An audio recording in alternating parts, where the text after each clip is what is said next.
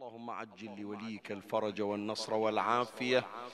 وانصره نصرا عزيزا وافتح له فتحا يسيرا وهب له من لدنك سلطانا نصيرا. رب اشرح لي صدري ويسر لي أمري واحلل عقدة من لساني يفقه قولي يا كاشف الكرب عن وجه أخيه الحسين. اكشف كربي بجاه أخيك الحسين. نادي عليا مظهر العجائب. تجده عونا لك في النوائب. كل هم وغم سينجلي بولايتك يا علي. يا علي يا علي يا أبا الغوث أغثني. يا فارس الحجاز أدركني بلطفك الخفي ولا تهلكني. يا مولاتي يا فاطمة بنت محمد أغيثيني يا سيدتي. صلى الله عليك يا سيدي ويا مولاي يا رسول الله.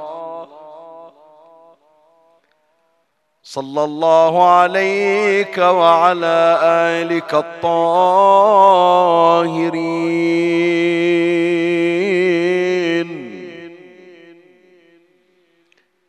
فاز من اعتصم بكم وامنا من لجأ إليكم. يا ليتنا كنا معكم سادتي. فنفوز فوزا عظيما.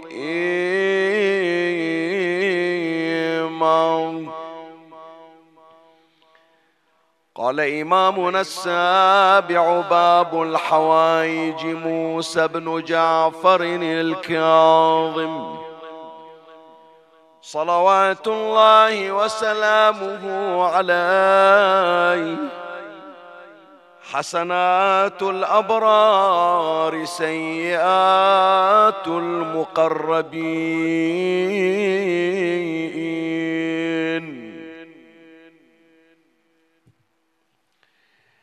بإذن الله تبارك وتعالى نفتتح هذه الليلة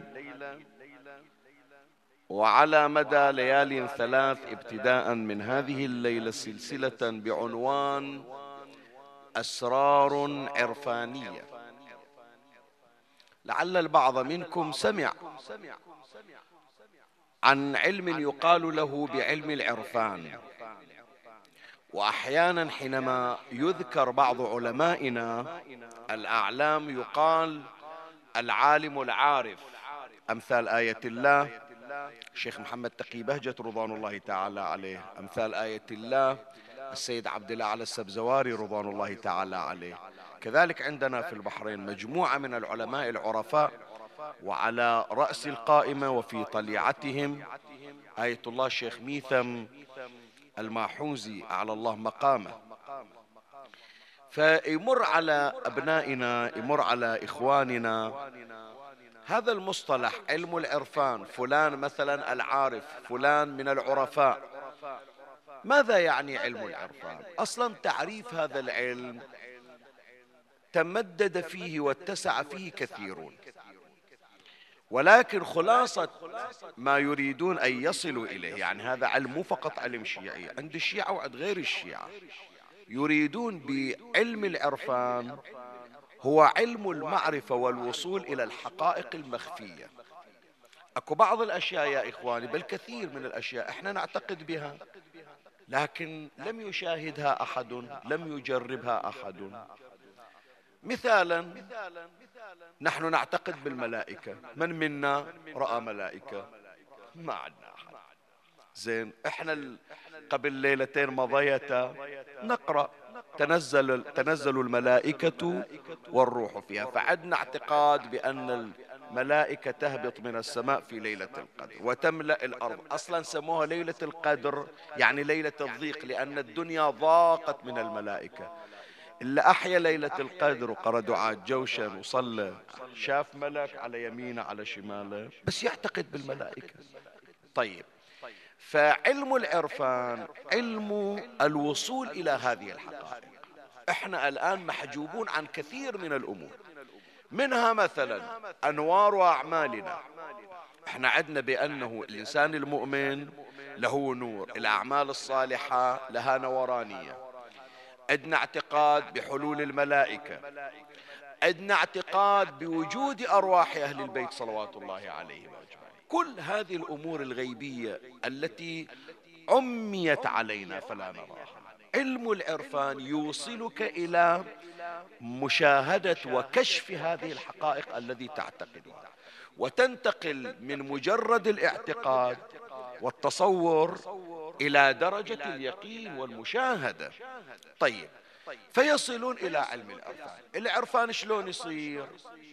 مرة يصير يا إخواني يسمونه عرفان نظري. شلون عرفان نظري؟ يعني عرفان نظري تنكشف لك الحقيقة. من خلال نفس النص اللي يقراه غيرك وانت تقراه. لا زيت حرف ولا نقصت حرف. لا زيت كلمة ولا نقصت كلمة. لكن بمجرد أن تقرأ نفس العبارة اللي قراها ذاك تنكشف لك أمور لم تنكشف لغيرك. حتى الآخرون من يسمعوا يقول من وين جايب هالكلام؟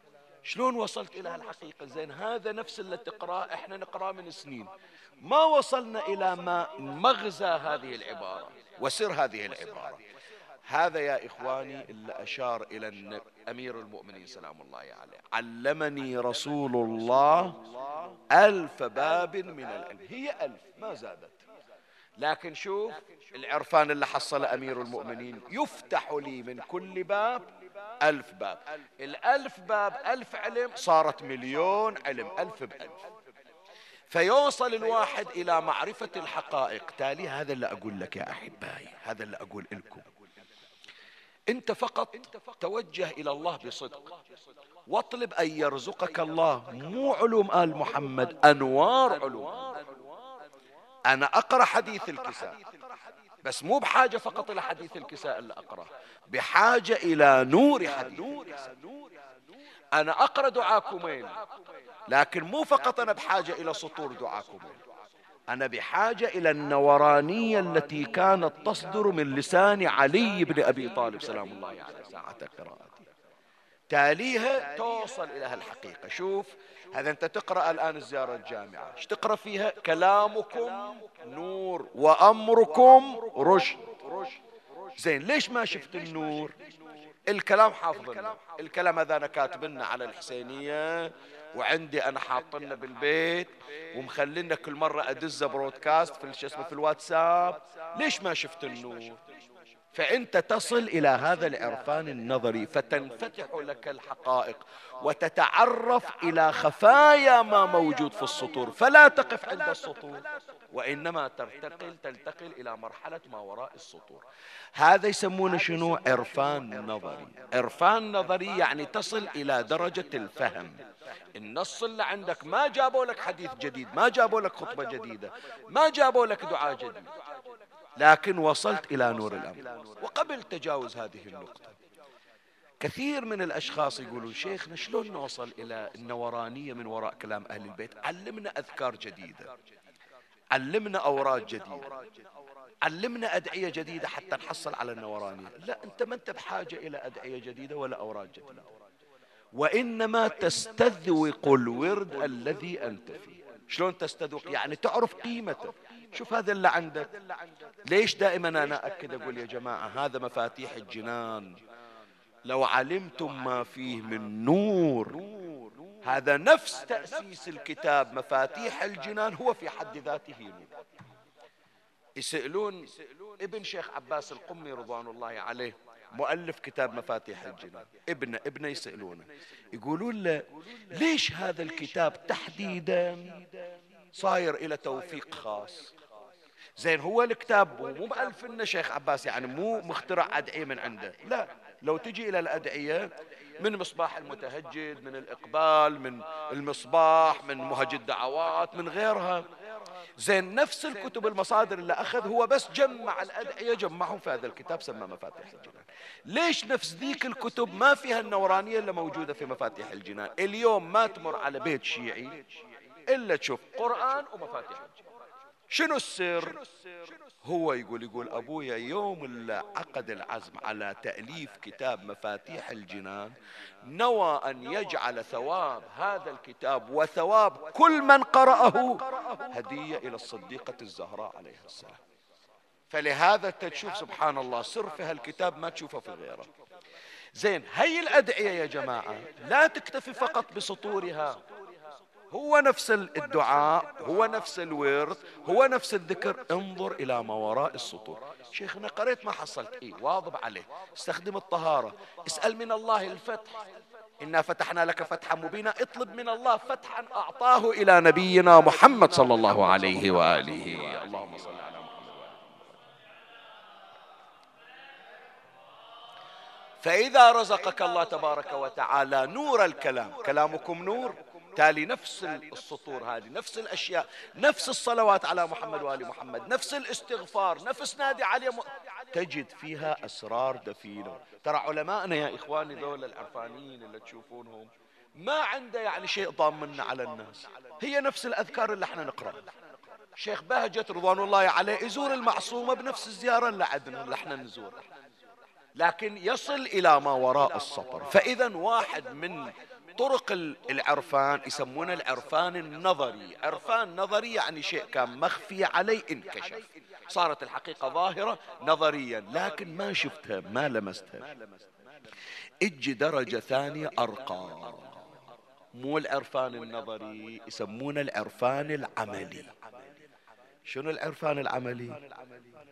العرفان العملي عمي هو نفسه وجد النور. الحجرة ظلمة ما عنده ضوء كهرباء منطفية بس يصلي على محمد وآل محمد وإذا المكان يضيء بأنواره. صلوات الله عليه. اللهم صل على محمد وآل محمد. شلون بعد؟ قال هذه اللذات اللي موجودة في الجنة. مو سماع. مو سماع. أنا وأنت نقول فيها ما لا عين رأت ولا أذن سمعت مريم بنت عمران مو مثلنا سماع كلما دخل عليها زكريا المحراب وجد عندها رزقا قال يا مريم أنى لك هذا؟ قالت هو من عند الله إن الله يرزق من يشاء. بغير حساب. الآن يا جماعة سؤال أسأل. إحنا نعتقد بالجنة لو لا؟ شايفين إذا نزلوا الجنازة في القبر يجي اللي يلقن شي يقول واعلم بأن الجنة حق والنار حق. حق يعني شنو يعني اعتقاد؟ شفنا الجنة. ذقنا متاع الجنة لذائذ الجنة. لكن شوف اللي يوصل إلى درجة العرفان الراقي العرفان العملي. شاهدوا الجنة كشفا. فرأوها شنو؟ مو سماع مو خيال. رؤية عين. رؤية عين شلون؟ في المرويات. يقول هذا أنا أشوف هذا قصري. وهذه أبواب القصر مفتوحة وهذه الحور العين. قد فتحت أجنحتها تقول إلينا إلينا فإنا إليكم مشتاقون. يسمع ويشوف. هذا الكل هذا جون. هذا بورير. هذا زهير. هذا حبيب. هذولا زين علي الأكبر شلون؟ علي الأكبر مو مشاهدة. لا مشاهدة حتى جون شاهد لا شوف مو بس الجنة شافها. وضع الحسين خاتمه في فمه. قال فوجدتها كأنها عين ماء فارتويت فارتويت ولهذا يا إخوان كل هالأسرار هذه شوف خصوصا الم... ما أجيب لك شيء جديد أنا. أجيب لك اللي تسمعه واللي حافظنه من يوم أنت صغير في المصارع. بس تأمل فيها. يوم اللي ضرب علي الأكبر بالسيف على راسه وصح هذا جدي رسول الله قد سقاني بكفه الأوفى شربة لا أظمأ بعدها أبدا. إنزين. كان قال سقاني شربة وارتويت ما قال ارتويت. ليش ما قال ارتويت؟ لأن يوم أعطاه أبوه الخاتم ارتوى من ذاك الوقت. زين يجيك سؤال آخر. إذا الحسين عطى علي الأكبر الخاتم وارتوى ليش ما عطاه للعباس؟ سؤال. ليش ما عطاه العباس تدري لو عطى الخاتم للعباس والعباس شرب وارتوى؟ ما قريت على باب ضريح العباس فنعم الأخ المواسي لأخيه مرتبة المواساة لازم يعطش مثل ما الحسين مكتوب عليه أنه يعطش. لو ارتوى الحسين عليه السلام صح إلى درجات راقية لكن رسول الله يقول إن لك في الجنة درجات لن تنالها إلا بالشهادة. ومن لوازم الشهادة أن يقتل حسين عطشا فلازم يصبر. حتى يحصل إلى درجات راقية. والعباس يقول ما أريد الارتواء. أريد المواساة. فلهذا حصل رتبة المواساة. علي الأكبر لا. واساه في القيد لكن الحسين أعطاه الخاتم فارتوى. فهذا عرفان عملي. شلون هو خاتم؟ خاتم مو أكثر من هذا. مو ماي بحر هو مو ماي نهر لكن نعيم الجنة. مو بالسماع مو بالمشاهدة بالتذوق. بالتذوق باللمس بالإحساس فهذا يصل إلى أعلى الدرجات بحيث الحقائق الخافية يصلون إليها بواسطة علم العرفان. هذا علم العرفان عند أهل السلوك الذين يسلكون للوصول إلى الحقائق وللتعرف على الأمور الخافية. عندهم طرق ما أريد أنه أشغل بالكم هذا بروحه مطلب آخر شنو يسوي هذا السالك حتى يوصل إلى هالدرجة؟ لكن من ضمن الأشياء اللي عندهم عندهم قواعد يمشون عليها. وهذا إن شاء الله في هالليالي الثلاث راح نبحث في عنوان السلسلة أسرار عرفانية. أما القاعدة الأولى أو السر الأول اللي الليلة نبحثه هذا يسمونه حسنات الأبرار سيئات المقربين. هي قاعدة موجودة سواء كان عند العرفانيين من الشيعة أو العرفانيين من السنة. حسنات الأبرار سيئات المقربين. شلون شيخنا تصير؟ الحسنة شلون تصير سيئة؟ هي أما حسنة أو سيئة. لا هذا الحديث عن الإمام الكاظم عليه السلام يقول هي حسنة عند واحد من الأبرار لكن سيئة عند ذاك المقرب. كيف يكون؟ هذا ما سنبينه فيما تبقى عندنا من وقت. بعد هذا التمهيد وهذه المقدمة سأشرع في بيان معاني حسنات الأبرار سيئات المقربين ومن الله أستمد العون والتوفيق ومن مولاي أبي الفضل العباس المدد وألتمس منكم الدعاء ولذكر إمامنا الحجة بن الحسن عجل الله فرجه الشريف ولأمه السيدة نرجس خاتون قاضية الحاجات ولجدته الزهراء عليها السلام ثلاثا بأعلى الأصوات. صلوا على محمد وآل محمد.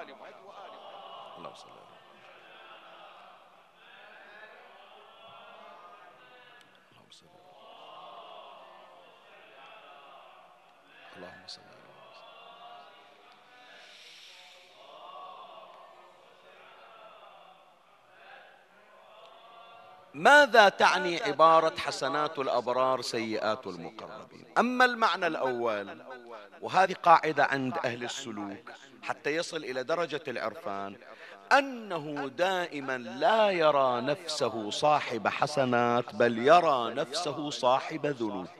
هذا واحد من المعاني. هو حسنة مسوي حسنة. لكن بعد لما يقول أنا الآن توني مخلص من إحياء ليلة القدر. لو تجي إلى دفتري إلى كتابي إلى صحيفة أعمالي ما تشوف فيها حسنات. شلون؟ ولا سويته؟ ودعاء الجوشن؟ وصلاتك اللي صليتها يقول لا. أنا أدري هي حسنة. لكن أنا أرى دائما بأن صحيفة أعمالي مليئة بالمعاصي والذنوب.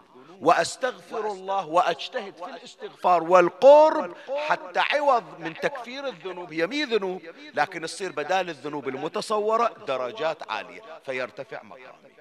وشلون؟ أنا الآن أوضح. مولاي الكريم أتصور اللي قاعدين كلهم الله أعطاهم راحوا الحج والما راح الله يرزقنا وإياكم إن شاء الله.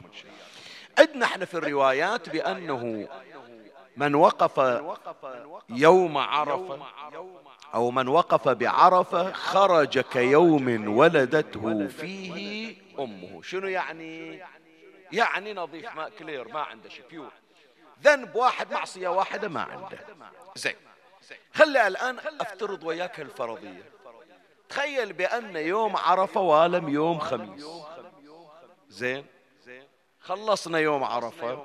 طلعنا رحنا إلى مزدلفة جينا ليلة عاشر في مزدلفة يوم الخميس خلصناه جت الليلة ليلة شنو؟ الجمعة. يا شيخ ياسين تعال اقرأ دعاكم. لا ليش أقرأ بعد؟ ما له داعي. بعد تقصيري وإسراف وقد أتيتك يا إلهي بعد تقصيري وإسرافي على نفسي معتذرا نادما منكسرا. ليش معتذر نادم؟ غير خلاص خرجت كيوم ولدتني أمي. ما يحتاج أقرأ دعاكم. يصير هذا الكلام؟ زين. ليش عجل أعترف لله بالذنوب؟ أستغفر الله ليش؟ وأنا اعتقادي بأن الله غفر ذنوبي. أحسنت. هي هذه. دائما تتصور في نفسك بأنه حتى لو أنت مليء بالحسنات تجعل هذه الحسنات معاصي وذنوب فتتقرب إلى الله وتطلب المغفرة. هي صح ما عندك ذنب الذنوب تصفرت لكن عوض عن الذنوب المتصورة الله يعطيك عليها درجات عالية. فلهذا إحنا ندعو للمؤمنين شنو؟ اللهم ضاعف في حسناته واغفر سيئاته. عندنا هالشكل أيضا. اللهم اغفر له السيئات. واجعلها شنو؟ بدل السيئات شو يصير؟ أولئك يبدل الله سيئاتهم. واجعلها حسنات. واجعل حسناته درجات. واجعل درجاته عاليات شوف الاستبدال شلون. هذا واحد من معاني حسنات الأبرار سيئات المقربين. يعني أنا سويت عمل. صح.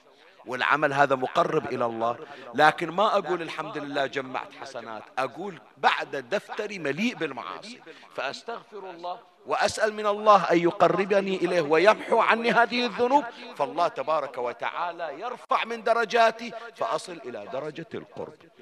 هذا إذا فهمنا المعنى يا أحبائي. نعرف ليش الأئمة والأنبياء دائما يستغفرون الله عز وجل. مساعات أولادنا يجون يسألون.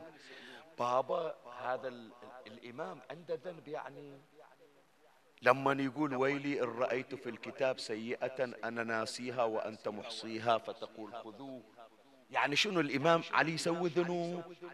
يسوي معاصي؟ لا ما يسوي معاصي لأنه معصوم. زين ليش يقول عجل أنا عندي ذنب ويمكن ناس إنه ولا ينسى ولا يعصي؟ شلون يصير؟ إيه الإمام عوض حسناته يرى أن حجمها ذنوب. فيزداد قربا إلى الله عز وجل. مع العلم أنه خالي من الذنوب. ثم يعلم شيعته أيضا. شوف من القضايا التي تذكر. سليمان ابن داود على نبينا وآله وعليه وعلى سائر الأنبياء والمرسلين آلاف التحية وأزكى السلام.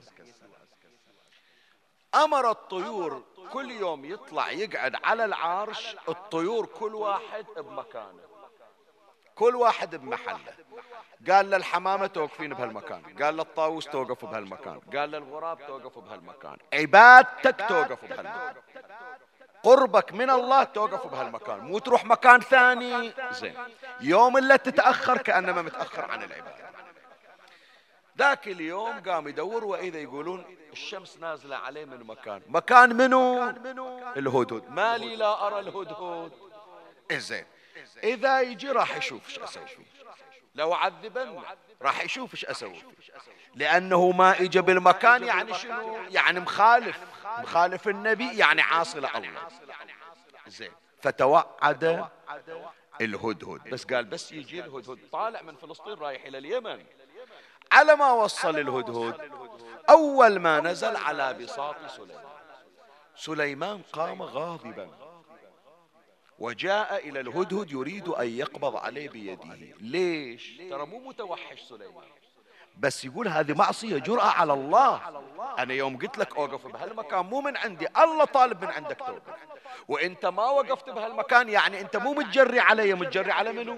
على الله عز وجل. فأنا من أعاقبك مو أنا اللي أعاقبك. منو اللي يعاقبك؟ الله عز وجل. أنا ما أظلم. بس يقولون العلماء يقولون الهدهد جدا ذكي. عرف مثل ما يقولون من أين تؤكل الكتف. عرف مفاتيح سليمان وين؟ من قام سليمان من على الكرسي وجاء يمشي للهدهد. مد يده يريد أن يقبض عليه بيده. الهدهد قال له كلمتين بس. قال يا سليمان اذكر وقوفي بين يديك وقوفك بين يدي الله. يقولون العلماء من يجيبوا القضية يقولون صدق يعرف شلون يحكي. أحبائي بالبث وأنتم هم يا أبنائي ويا إخواني. إن شاء الله إذا إلينا أعمار وياكم مو في هالموسم في مواسم أخرى إن شاء الله نجيب لنا سلسلة بحوث عن هدهد سليمان. أنا شايف كتاب ألف فقط في قضايا الهدهد. تدري كثير من من العرفانيين والسلوك وأهل السلوك عندهم كتاب اسمه منطق الطير. هذا الهدهد يقولون وصل إلى درجات من المعرفة إحنا البشر ما وصلنا. إن شاء الله نوفق انه نبحث في وقت من الأوقات. الأسرار العرفانية عند هدهد سليمان. هي رمزية يعني مو نفس الهدهد. رمزية فقط لكن ينبغي أن نتحلى بها. على أي حال من قال إلى الهدهد يا سليمان؟ اذكر وقوفي بين يديك وقوفك بين يدي الله. شوف وقفتي الآن. ما عندي حيلة. وكم عظم عندي لو تلزمني بإيدك أتكسر في إيدك مهما كان أنت لا تعدل شيء أمام الله تبارك وتعالى. تدري سليمان من سمع كلام الهدود إيش صار به صار يرجف يرجف. وسقط على الأرض مغمى عليه. وثلاثة أيام مريض. ثلاثة أيام محموم. يتذكر كلمة الهدهد. ويبكي ودموعه بصوت زين. ليش يا جماعة يبكي سليمان؟ هو يوم قام إلى, إلى الهدهد هل كان سليمان ظالما؟ أو سيظلم؟ لا معاذ الله. نبي. لكن هذا هو حسنات الأبرار سيئات المقربين. هو صح قال أنا قايم في طاعة لكن يقول لو كان عندي ذنب ما الذي سأفعله؟ فلهذا تشوف أهل البيت دائما يستحضرون لأنفسهم التقصير. دائما يرون في أنفسهم أنه لا حسنات عندهم وإنما عندهم ذنوب وعندهم معاصي وحاشاهم. فيزدادون توسلا بالله واعترافا ليزدادون قربا إلى الله تبارك وتعالى. إمامنا حتى نتجاوز هذا المطلب. إمامنا زين العابدين عليه السلام. شوف هذا واحدة من الأمور الغريبة يا إخواني يجون إلى الواحد ليلة القدر يقولون له كم عمل سويت؟ قال صلينا صلاة الليل صلينا صلاة ليلة القدر قرينا دعاء الجوشن قرينا السور الثلاث زرنا الحسين طلعنا صدقة. زين صليت صلاة جعفر. يا الله عاد شيخنا بتذبحون يا الله يا الله خلصنا هذه كلها.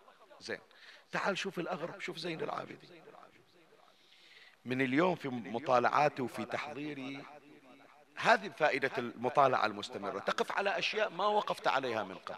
شوف واحدة من صور عبادة الإمام زين العابدين أنه صار يبكي حتى رمصت عينه يعني عينه من زود البكاء يصيدها رمد يصيدها التهاب. وأغرب ما مر علي أنه إذا فرغ من الصلاة لا يستطيع القيام من ألم رجليه. يعني خلص خلاص الركعات خلاص رجلينا بعد ما يقدر إذا بروحه. مولاتي وحبيبة قلبي سيدتي فاطمة الزهراء عليها السلام. هكذا ورد تصلي لربها حتى تورمت قدماها. زين خلص الصلاة. زين العابدين. عينه تورمت. رجله ما يقدر يوقف. صحيفة سجادية باسمه. لقب زين العابدين خلص التفت للإمام الباقر. قال علي بصحف جدي أمير المؤمنين. جيبها جيبها كتب الأدعية مال جدي أمير المؤمنين خلي أشوف. يجيب إلى الصحف يتصفحها. يقول هكذا ورد. فيل فيلقيها تضجرا. قال أين عبادتي؟ من عبادة جدي علي بن أبي طالب. أنا وين؟ وعلي بن أبي طالب. زين زين العابدين. صاحب منا... صاحب هاي المناجات صاحب الصحيفة السجاد. لكن هكذا دائما يرى في نفسه النقص. فإذا رأى في نفسه ذلك زاده الله درجات مرتفعة ومقامات عالية فيكون لله عز وجل أقرب. هذا واحد من معاني حسنات الأبرار حسنات الأبرار سيئات المقربين. زين. الثاني من المعاني حسنات الأبرار سيئات المقربين. يعني شنو؟ يعني المستحب تتركه. الحسنات جد من وين؟ من مستحبات. تترك المستحب لتقوم بما هو أكثر استحبابا. شلون؟ أنا أقول.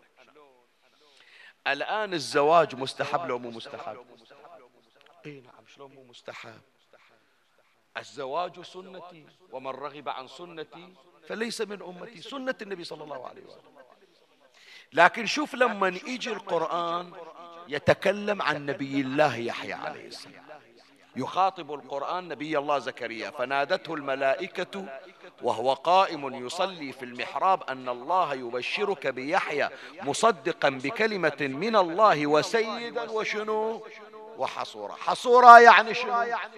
يعني ما يتزوج. تارك الزواج ومتفرغ إلى عبادة الله. زين إحنا كلنا نترك الزواج ونصير حصورين لا. الاستحباب الزواج.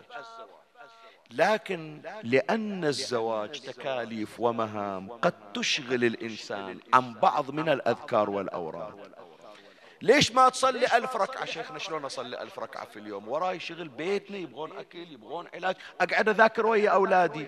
فعوض عن الاستغراق في كل الصلوات لا أخصص إلها وقت والباقي أتفرغ إلى إلى عائلتي وإلى أسرتي. تمام؟ بس اللي يريد أنه لا يفرغ كل حياته إلى الله عز وجل. لا. هذا المستحب يخليه حتى يروح إلى مستحب أكبر منه. مثل من؟ مثل سيدتنا سكينة بنت الإمام الحسين. عليه إجا الحسن ابن الحسن يسمونه الحسن المثنى إلى الإمام الحسين عليه السلام. قال له عمي أنا جاي أخطب. واحدة من بناتك. شوف تعطيني منو. فاطمة بنتك اللي هي في مصر الآن يسمونها فاطمة النبوية. فاطمة الكبرى. لو تزوجني سكينة بنتك بكيفك. شوف الإمام الحسين عليه السلام كيف يصف ابنته سكينة. يقول الإمام سلام الله عليه أختار لك فاطمة. يعني أزوجك بنت فاطمة ما أزوجك من سكينة. أختار لك فاطمة فهي أكثرها شبها بأمي فاطمة بنت رسول الله صلى الله عليه وآله. أما في الدين فتقوم الليل كله وتصوم النهار وفي الجمال تشبه الحور العين زين. سكينة شلون؟ إذا هذه فاطمة بنت الحسين كل ليلة تقوم الليل كله وتصوم النهار. سكينة شلون؟ قال وأما سكينة فغالب عليها الاستغراق مع الله تعالى. فلا تصلح لرجل. يعني هذه واحدة مو مع العلم الزواج مستحب. لكن تدور استحباب أرقى وهي أن تكون أكثر قربا من الله. فما تريد تشغل نفسها بشيء غير الله تبارك وتعالى. وحتى يتضح نموذج سكينة بنت الحسين يا جماعة. أسألكم الآن الأم إذا رضعت الطفل تثاب عليه هذا الرضاع لولا؟ الرضاع الرضاع. هي الأم المرضعة من ترضع لها الطفل. تحصل ثواب لو ما تحصل شلون ما تحصل ثواب؟ فيها الثواب. طيب. فلو كان هذا الطفل المرتضع إمام معصوم. شو تقولوا؟ الثواب أكثر لو لا أصلا حليمة السعدية إحنا نزورها ليش؟ لأنها مرضعة نبينا محمد صلى الله عليه وسلم. اللهم صل على محمد وآل محمد. فما ظنك برضاع إمامنا ضامن الجنة علي بن موسى الرضا عليه السلام؟ ثواب لو مو ثواب استحباب لو مو مستحباب. قطعا استحباب. تدري أم الإمام الرضا السيدة نجمة خاتون أو السيدة تكتم؟ تقول إلى أم الإمام الكاظم السيدة حميدة المصفات تقول لها يا سيدتي ابتغوا لولدكم مرضعا. تقول لها نقص اللبن؟ قالت ما نقص علي الدر وإنما علي ورد أخاف فواته أنا عندي لبن وأقدر أرضعه. بس أنا عندي أوراد أنا أريد أوصل إلى درجة أني أم الإمام ما أريد أضيع ولا ورد ولا أريد أضيع ولا ذكر من الأذكار. شوف مع العلم هذا مستحب. لكن بحثت السيدة تكتم عن مستحب أعلى يقربها أكثر من الله عز وجل. هذا إذا فهمنا هالمعنى يا أحبائي. نعرف كلمة الإمام الكاظم عليه السلام. اللهم إني كنت قد سألتك أن تفرغني لعبادتك. اللهم وقد فعلت اللهم فلك الحمد. يا جماعة الإمام قبل لا يقول هالكلمة في السجن كان في عبادة الله لولا. كان متفرغ للعبادة لولا. لكن يقول كان هناك استحباب أنا أبحث عن استحباب أرقى من ذلك الاستحباب. والحمد لله أعطاه الله للإمام. فهذا إذا المعنى الثاني أن حسنات الأبرار مستحب يبحث عنها المقرب عن المستحب. الأرقى. أما المعنى الثالث والأخير وهو ختام بحثنا لهذه الليلة. شنو يعني حسنات الأبرار سيئات المقربين؟ شوف ما راح أجيب لك مثل بعيد. راح أجيب المثل اللي أولادي يعرفون. الآن واحد يا جماعة واحد من أولادنا في الثانوية العامة. فرضا كان يجيب خمسة وستين بالمئة سبعين بالمئة. يعطونا تقدير جيد. السنة جاب خمسة وثمانين بالمئة. إيش رأيكم؟ هذا زين لو مو زين. كان قبل خمسة وستين الآن صار خمسة وثمانين. طيب هذا جيد جدا تقديرا. زين. يوم اللي جاب ثمانية وتسعين بالمئة يقول لا ما أبغى الثمانية وتسعين. رجعوني للخمسة وثمانين. تصير الخمسة وثمانين زينة؟ لو مي زينة. تراجع لو تقدم.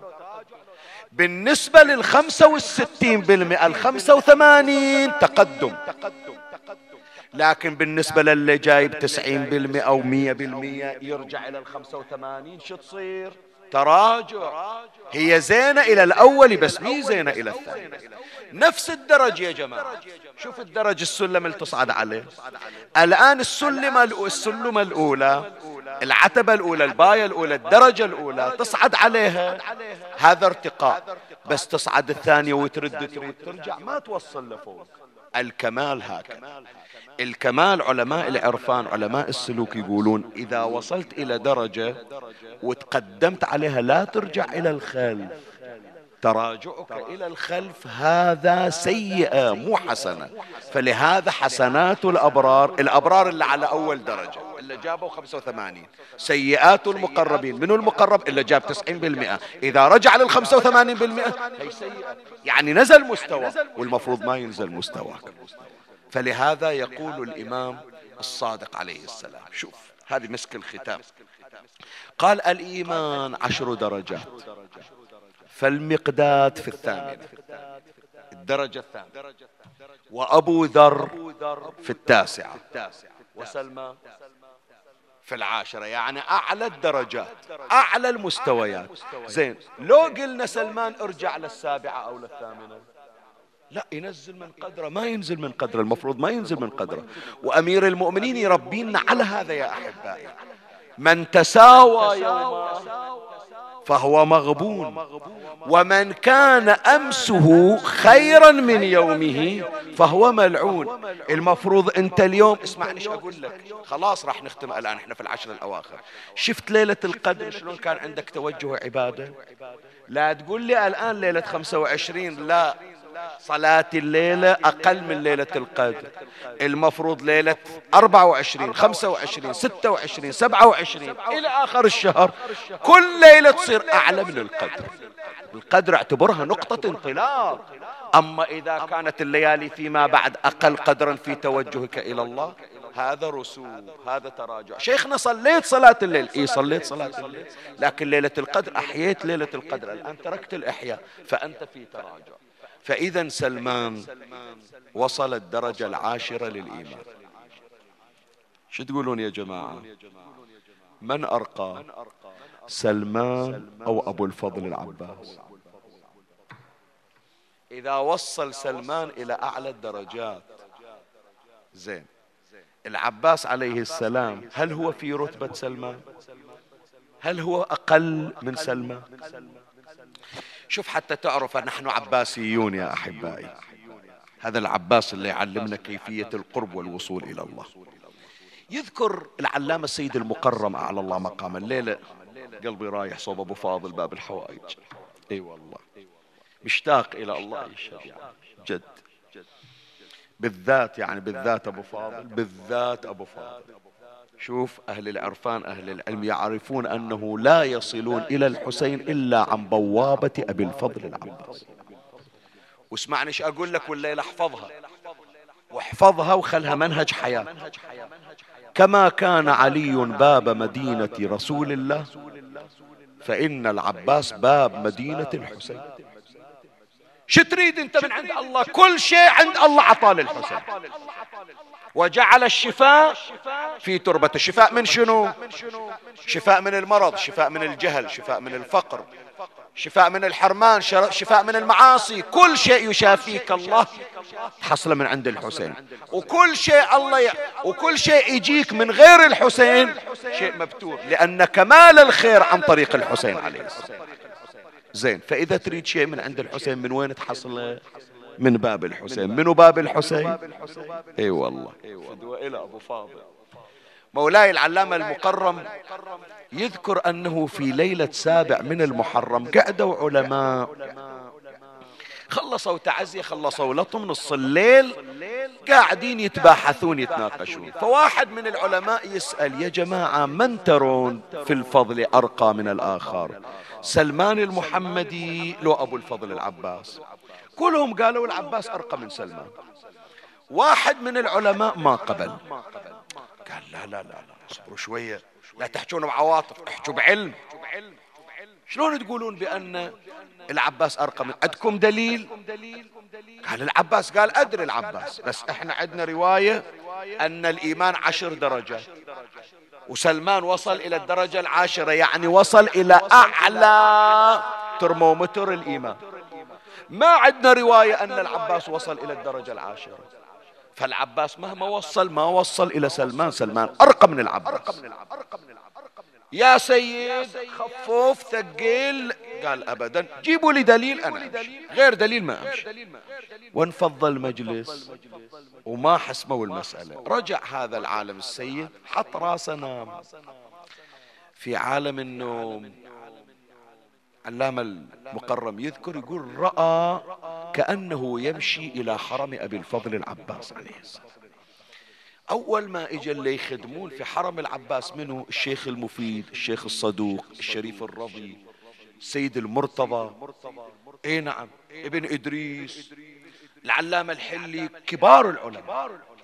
يوم دخل من عند الكيشوان إلى الصحن وصل عند الحضرة أبو ذر عمار مالك الأشتر المقداد قنبر دخل الحضرة العلماء يدخلون بس يسلمون ما يوقفون اللي يشتغلون اللي يخدمون في حضرة العباس كبار السادة والعلماء.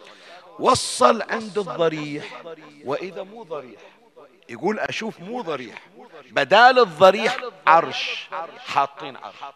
يا جماعة هذا مو ضريح العباس؟ قالوا لا هذا محل ضريح العباس. زين هذا العرش قال الآن يجي أبو فاضل ويقعد على العرش.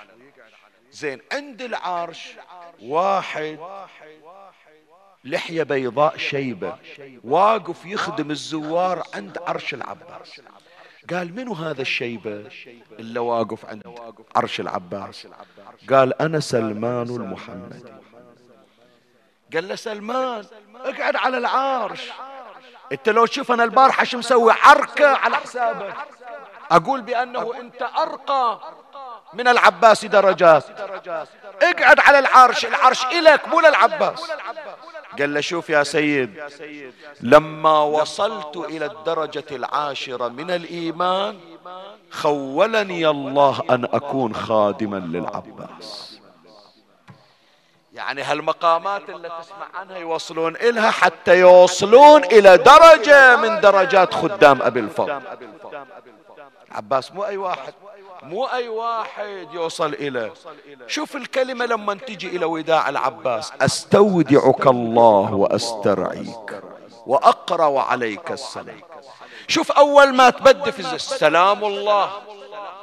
وسلام ملائكته مو أي ملائكة المقربين وأنبيائه المرسلين وجميع الشهداء والصديقين وعباده الصالحين والزاكيات الطيبات فيما تغتدي وتروح. يعني ليل نهار الله يسلم على العباس. الأنبياء 124 ألف نبي ورسول يسلمون على العباس. سادة الملائكة. إيش كبرى أبو فاضل؟ إيش كبرى عمي؟ اكو رواية. خليها يعني ما بقدر إلى الآن ما أتجرأ أني أنا أقرأها على المنبر لعظمتها ولخطورتها بس شايفينها بعض المحققين وهذا المحقق صادر إلى كتاب صادر إلى كتاب محقق وأوردها الرواية أنا ما شفتها في مصدر غير هذا المصدر. عن الإمام الصادق عليه السلام يقول لو نظر العمي العباس إلى جميع الخلق لصيرهم سلمان الله أكبر. لو نظر لو نظر عمي العباس لجميع الخلق لصيرهم سلمان يعني نفس نفحات العباس على هؤلاء يصلون إلى هالمستوى كمستوى سلمان المحمدي. شلون أنا أقول لك هذه عبارة والله إن قطعتم يميني. إني أحامي أبدا عن ديني. شنو يعني؟ تعرف فكرت في هالعبارة أنت لو لا تعرف والله لو قطعتم يميني شنو يعني؟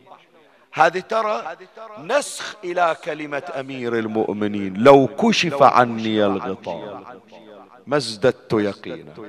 شوف أشهد لك بالتسليم. وين وصلت؟ هذا حق عين اليقين. اللي تقرأ في سورة التكاثر. عند أبي الفضل العباس. يقول إن شاء الله يوم اللي انقطعت إيدي لبالكم أنا تراجعت أو شوي ضعف أو قلت التهيت شوي عن الحسين باليد. لا. إنما أزداد أكثر وأكثر تمسكا بالحسين. بعضهم يقول شوية نزلت دمعة من عينه. يوم طاحت ايده اليمين نزلت دمعة من عينه. ليش الدمعة قال لو رجعت الخيمة أسلم على زينب بشنو؟ أصافح أختي زينب بشنو؟ لكن إن شاء الله عاد طيحة هالجفوف تقبلني فاطمة من خدام. إن شاء الله طيحة هالزندين أبيض وجه أمي أم البني. جابت ولد قدم يديه والله إن قطعتم يميني إني أحامي أبداً. عن ديني وعن إمام صادق اليقين ولي سار الدهر ما يوم فرحني ولي سار علي لملم محاشيمه ولي سار اخذ حاجتك من عند ابو فاضل وخلي اسمع واليسار تقراها وقف عباس لا يمنى وليسار وليسار يصيحها على زينب مولدي يصيحها على زينب ما يا يا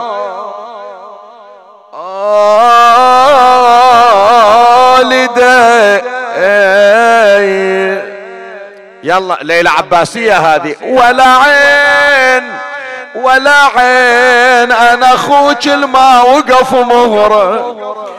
ولا عين زينب زينب عتابك ذوب ضلوعي. ولا عين.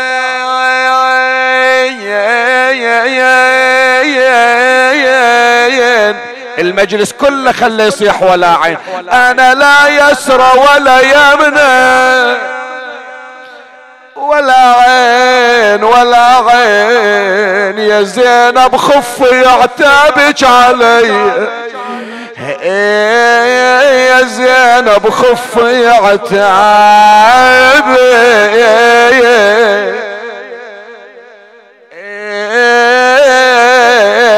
علي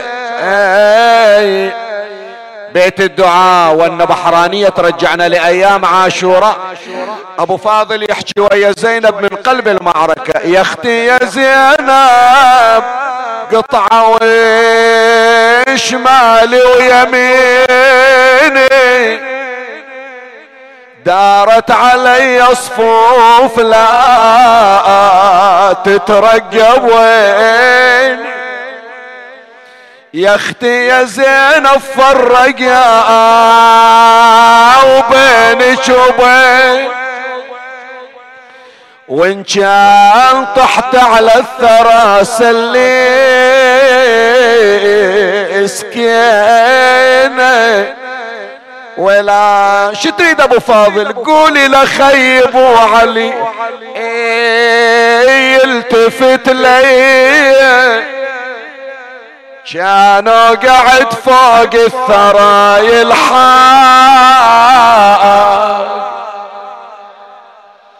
أنظر بعين الغرته قبل المني زينب وبلغ سلام الوالدة برضي المدين. أسألك الدعاء شوف إيش قريت لك هذا البيت أريدك أنت اللي تقرأ. قطع العدى جفوفي. يا خويا والعلم. إلك البيت بالعجل شوف البيرقك يحسن.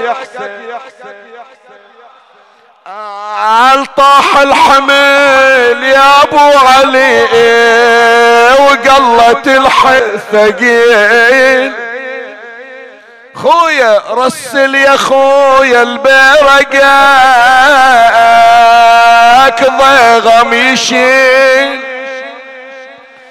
لا ينكسر جيشك يا بن حيدر يا سردان. زينب انكسر قلبها صاحت يوفاي يوفاي. بعد ما أقعد بظل بيت بالشمس أقعد يا أخوي. يوفاي يوفاي. خويا ونار الغاضري يحرقت. جوفي يوفاي. زينب تقول اليمط وعد يا عباس. يوفاي يوفاي رضيت الشمر يضحك علي. رضيت الشمر يضحى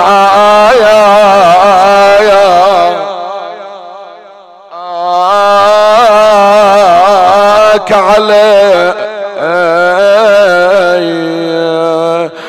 عباس تسمع زينب تدعوك من لي يا أخي إذا العدا ضربوني أنعم جوابا يا أخي وأما ترى شمر الخنا بالصوت كسر. اللهم صل على محمد وآل محمد. اللهم سلمنا لشهر رمضان وسلمه لنا وتسلمه منا فلا ينقضي عنا إلا وقد غفرت لنا. اكتبنا فيه من عتقائك من نار جهنم. أعوذ بجلال وجهك الكريم. أن ينقضي عني شهر رمضان أو يطلع علي الفجر من ليلتي هذه ولك, ولك قبلي ذنب أو تبعة تعذبني عليه. اللهم صل على محمد وآل محمد. اللهم كن لوليك الحجة ابن الحسن. صلواتك عليه وعلى آبائه في هذه الساعة وفي كل ساعة وليا وحافظا. وقائدا وناصرا ودليلا وعينا حتى تسكنه أرضك طوعا. وتمتعه فيها طويلا. يا مدبر الأمور يا باعث من في القبور يا مجري البحور يا ملين الحديد لداود عليه السلام. صل على محمد وآل محمد واقض حوائجنا. يا الله قدموا حوائجكم. اللهم عجل لوليك الفرج والنصر والعافية وانصره نصرا عزيزا وافتح له فتحا يسيرا وهب له من لدنك سلطانا نصيرا. ارض اللهم قلبه عنا فإن في رضا قلبه رضاك. اقض به حوائجنا واشف مرضانا وأمراضنا وفرج عنا وعن المؤمنين. ترحم على أمواتي وأموات الباذلين والسامعين والمؤمنين في مشارق الأرض ومغاربها. أوصل لهم جميعا ثواب هذا المجلس وبلغهم ثواب الفاتحة تسبقها صلوات.